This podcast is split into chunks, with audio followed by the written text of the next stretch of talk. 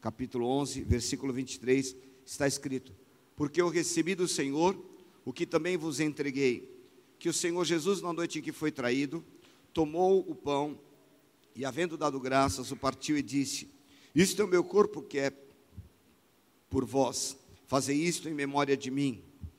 Semelhantemente, depois de cear, tomou o cálice, dizendo: Este cálice é o novo pacto no meu sangue. Fazei isto todas as vezes que o beberdes em memória de mim, porque todas as vezes que comerdes desse pão e beberdes desse cálice, anunciais a morte do Senhor até que ele venha. O apóstolo Paulo teve uma experiência pessoal única com o evangelho, como nenhum outro homem teve. E a Bíblia nos mostra que a experiência do apóstolo Paulo em deixar registrado, em marcar esse conceito de evangelho que seria transferido para outras pessoas, é muito interessante porque por várias vezes você vai encontrar o apóstolo Paulo deixando esta referência. Tem alguns casos, aqui por exemplo o livro de, de Coríntios, ele deixa bem essa ideia. Porque eu recebi do Senhor o que também vos ensinei, ou seja, ele tinha prazer nessa transferência de ensinamento. Ele queria que as pessoas aprendessem a respeito das coisas que ele tinha aprendido em Cristo. Há outros textos, por exemplo, em 1 Coríntios capítulo 7, ele diz assim: Assim diz o Senhor. Mas no mesmo texto ele vai em outras partes, ele diz assim: Agora digo eu, não mais o Senhor. Ou seja, o apóstolo Paulo sempre didático na sua forma de tratar as coisas com relação a Jesus, porque ele tinha o objetivo de ensinar a igreja para que ela pudesse servir ao Senhor não por um rito, não por uma regra teológica. Aqui o apóstolo Paulo ele está dizendo a respeito da Santa Ceia, como aconteceu, mas ele transcreve de um jeito e ele sai dizendo e dizendo: O Senhor diz: Olha, fazei isto em memória de mim. E ele transfere isso à igreja, dizendo: Ele tomou o pão, ele deu graças, e ele pediu que isso fosse feito em memória dele. Algumas coisas Paulo não viveu com relação a andar com Jesus, ele não teve uma relação pessoal com Cristo. Mas é claro que quando eu leio as cartas de Paulo, é muito certo que ele em espírito buscava todas as coisas para cumprir as ordenanças e para fazer conforme Jesus Cristo queria. E esse deve ser o nosso principal motivo de servir a Deus e andar com Ele. Não para que a gente se ajunte na igreja e a gente possa apresentar boas roupas ou belos penteados. Nós temos um único objetivo: é aprender mais de Cristo. E quanto mais Cristo ocupar espaço na nossa vida, na nossa caminhada, no nosso culto, menos oportunidade nós teremos de nos envolver, de nos preocupar ou de sermos roubados dessa vida que Ele busca em nós. Então isso é importante, porque Paulo foca exatamente tratando o Evangelho como se Cristo desse a ele essas recomendações, dizendo: Olha, eu aprendi e eu quero que vocês também aprendam. Jesus Cristo me disse desta forma, e eu quero que vocês ouçam desta forma. Quem aqui já não ouviu aquela frase: quem conta um conto aumenta um ponto. Certamente, este conto aqui da Santa Ceia, ele já foi aumentado muitas vezes. Ele já foi distorcido muitas vezes. Então, a pessoa, para tornar mais espiritual, para que você tenha mais apego com Cristo, ou para fantasiar o Evangelho, elas inventam um monte de situações, mas nós precisamos estar atentos a este princípio que Paulo vem trazendo em Cristo. Primeiro, ele trata como se Cristo tivesse nos dado uma orientação, uma ordem, e assim nós tivéssemos que caminhar, mas ele diz: Cristo fez isso porque ele tinha amor, ele tinha interesse, mas ele sabia com quem estava lidando.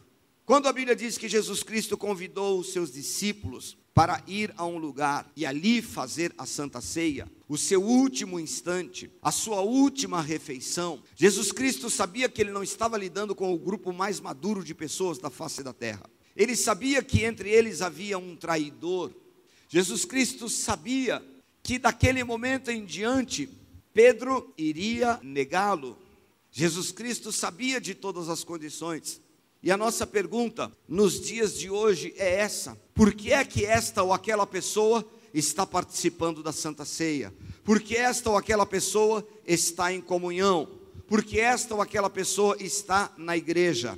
E a observação que deve estar em nossos ouvidos, que deve saltar aos nossos olhos, é que Jesus não fez acepção de pessoas. Por mais que ele soubesse que entre aquele grupo seleto de doze homens havia um desistente, havia um briguento, havia um que tiraria a sua espada e cortaria a orelha de um homem, embora ele soubesse que entre eles havia tantas deformações, Jesus Cristo ainda sabia que o plano dele era maior, não tratava apenas daqueles homens, não dizia respeito apenas daquele momento, daquela pequena reunião. Jesus Cristo estava focado no plano que o Pai tinha para ele, e é sobre isso o que evangelho deve ser para você. Evangelho não deve ter princípio de regras humanas, de que esse pode ou aquele não pode. Por que Jesus Cristo morreu? Jesus Cristo morreu para salvar o pecador.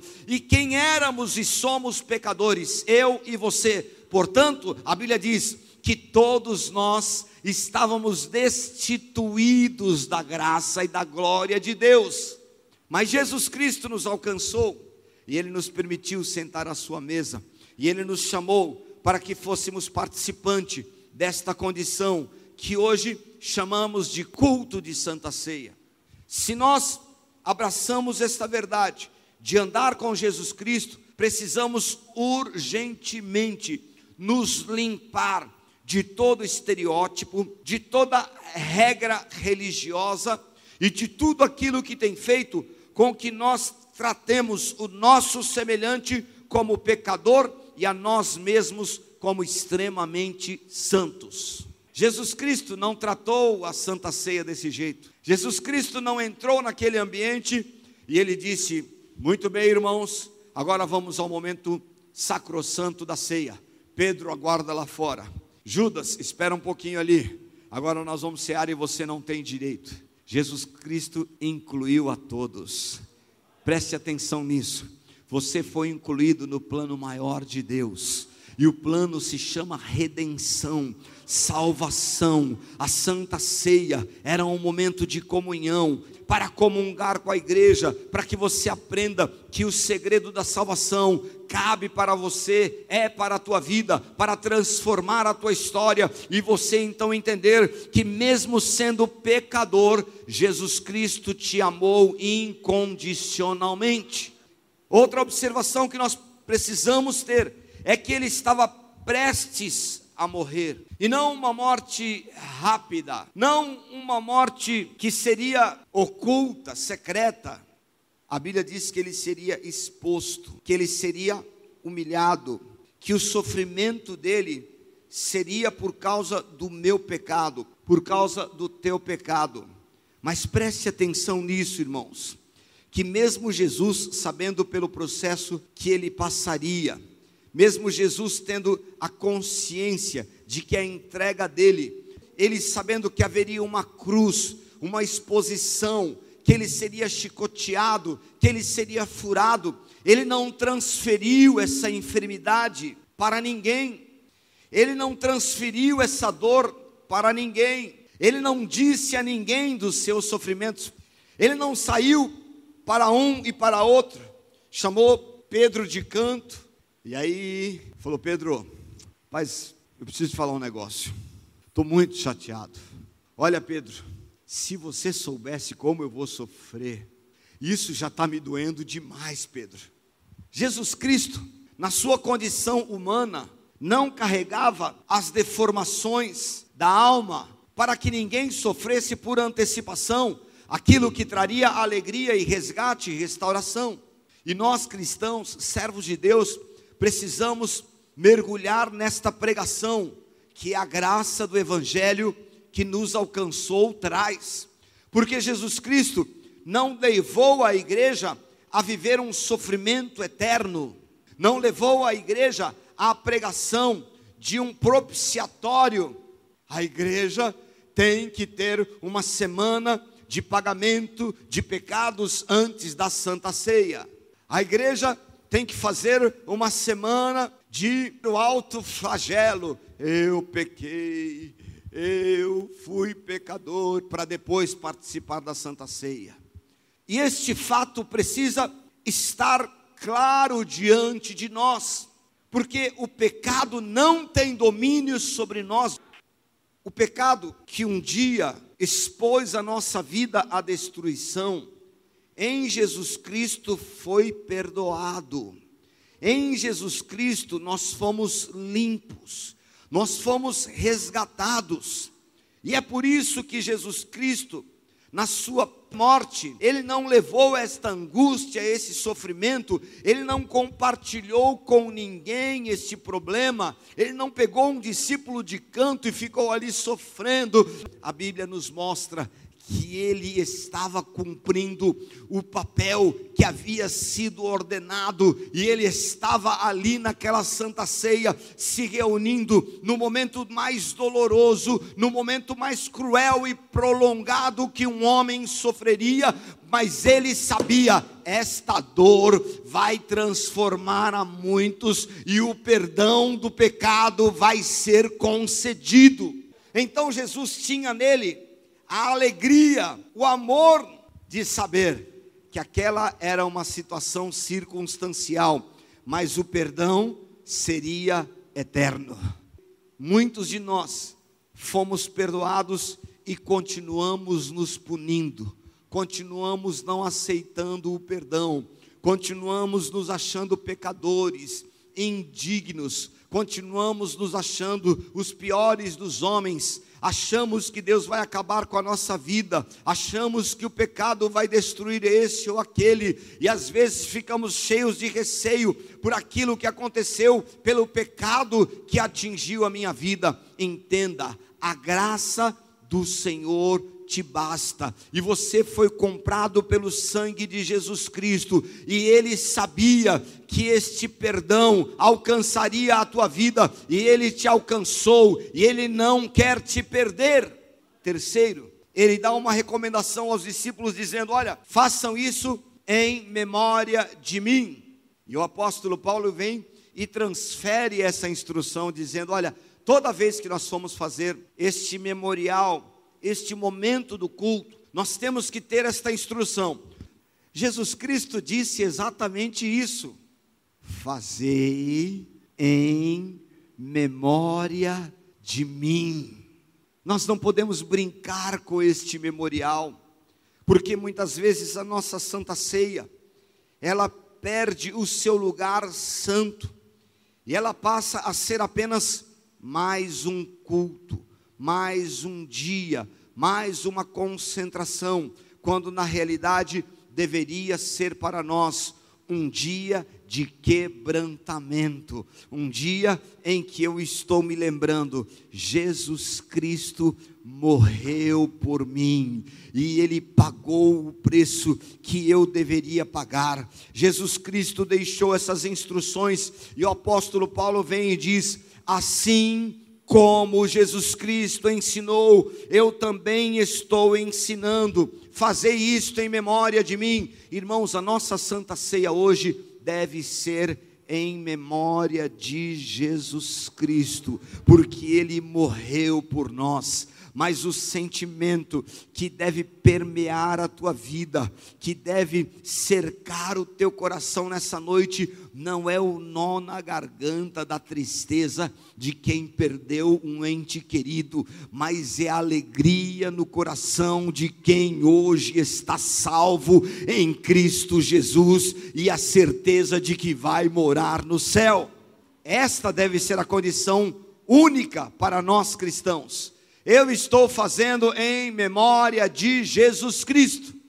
Mas porque eu estou fazendo e celebrando em memória dele, eu vou sentir a angústia da morte, a tristeza, o choro da crucificação. Não, eu preciso celebrar a minha salvação em Cristo Jesus.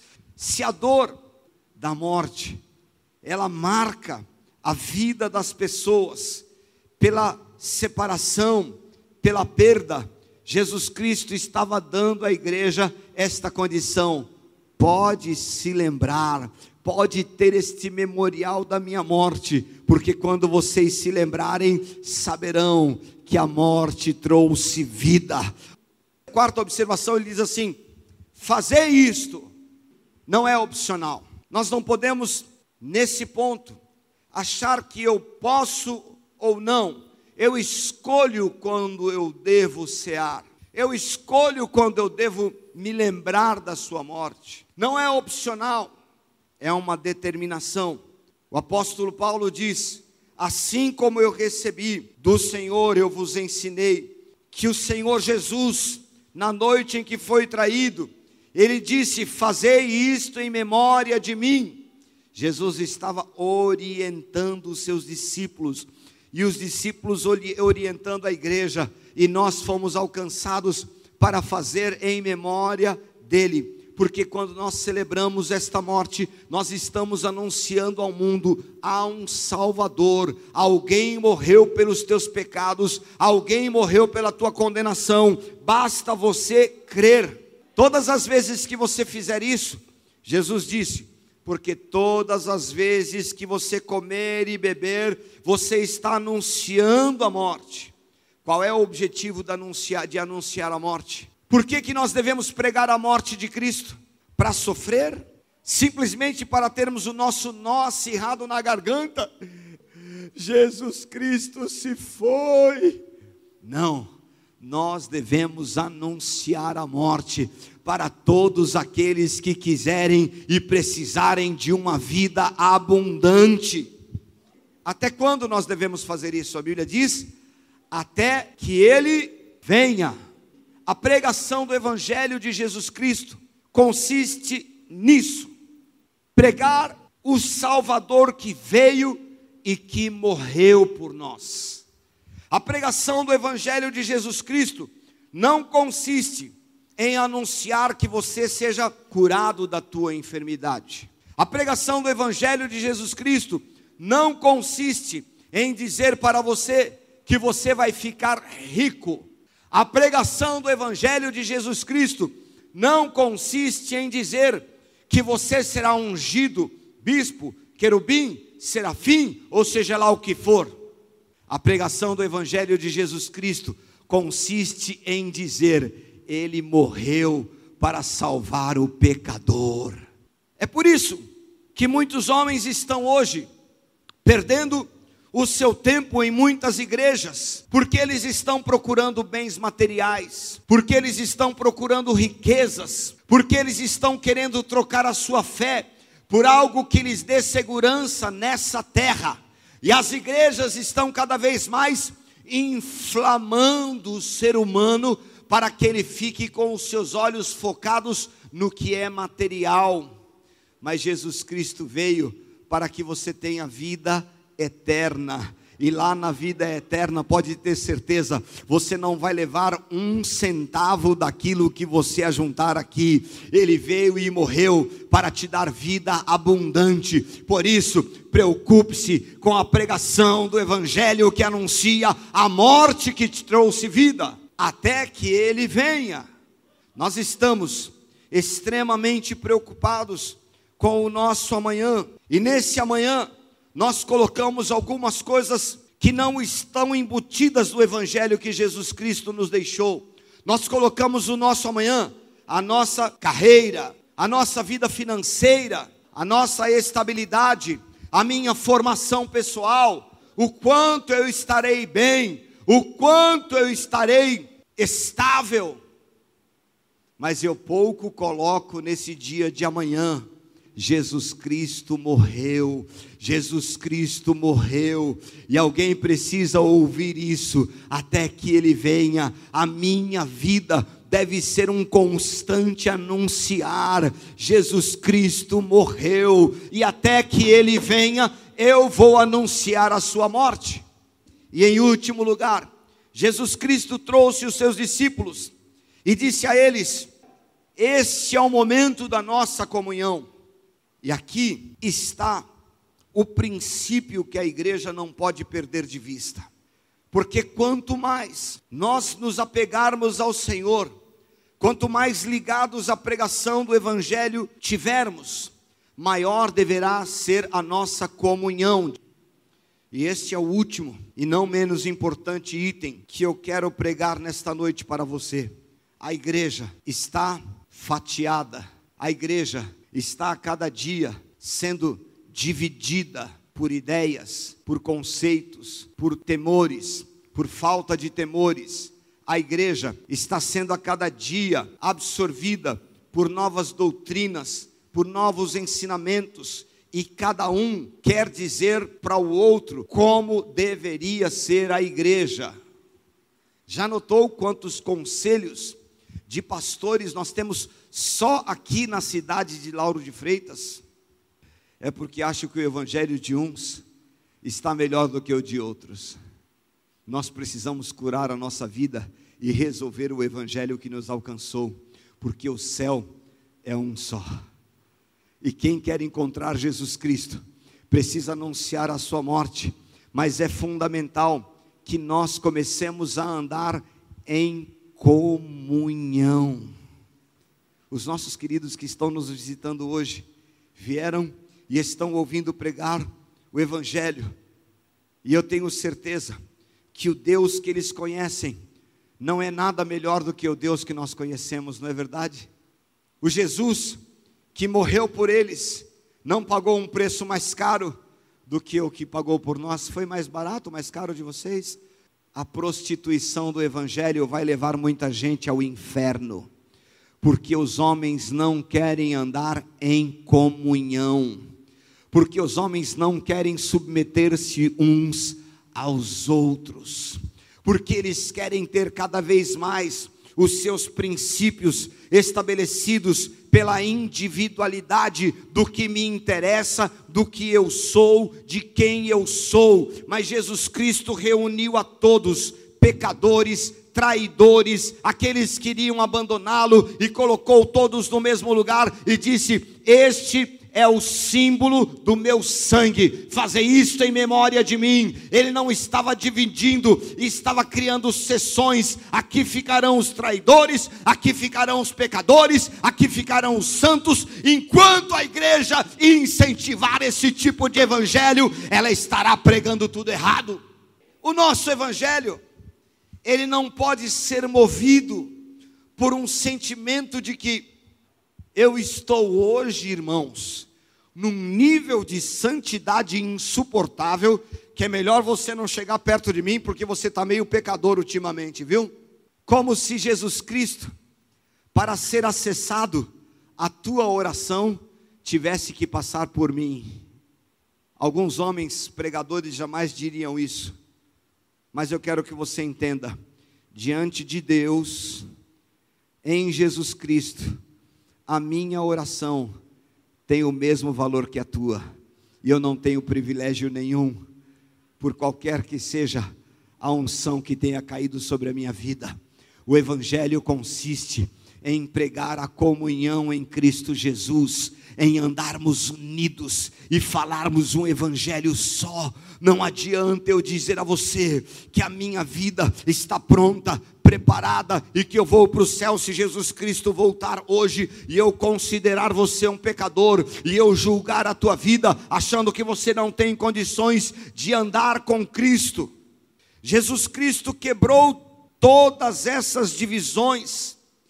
Ele quebrou todo sentimento da traição, por mais que alguém, por qualquer sentimento, arrume um jeito de trair, de pecar, de fazer algo contra a tua vida, a, a Bíblia nos ensina que Jesus Cristo já venceu isso e ele te ensinou a vencer todos esses sentimentos demoníacos que querem fazer com que você veja o teu irmão pior do que você, que querem fazer com que você não tenha comunhão, que querem que você não entenda que hoje é dia de estar assentado à mesa com Cristo e não avaliar se você está pronto ou não, se você consagrou ou não, se você ficou mais santo ou não. Fazei isto em memória de mim. Quem deve fazer? Todos nós.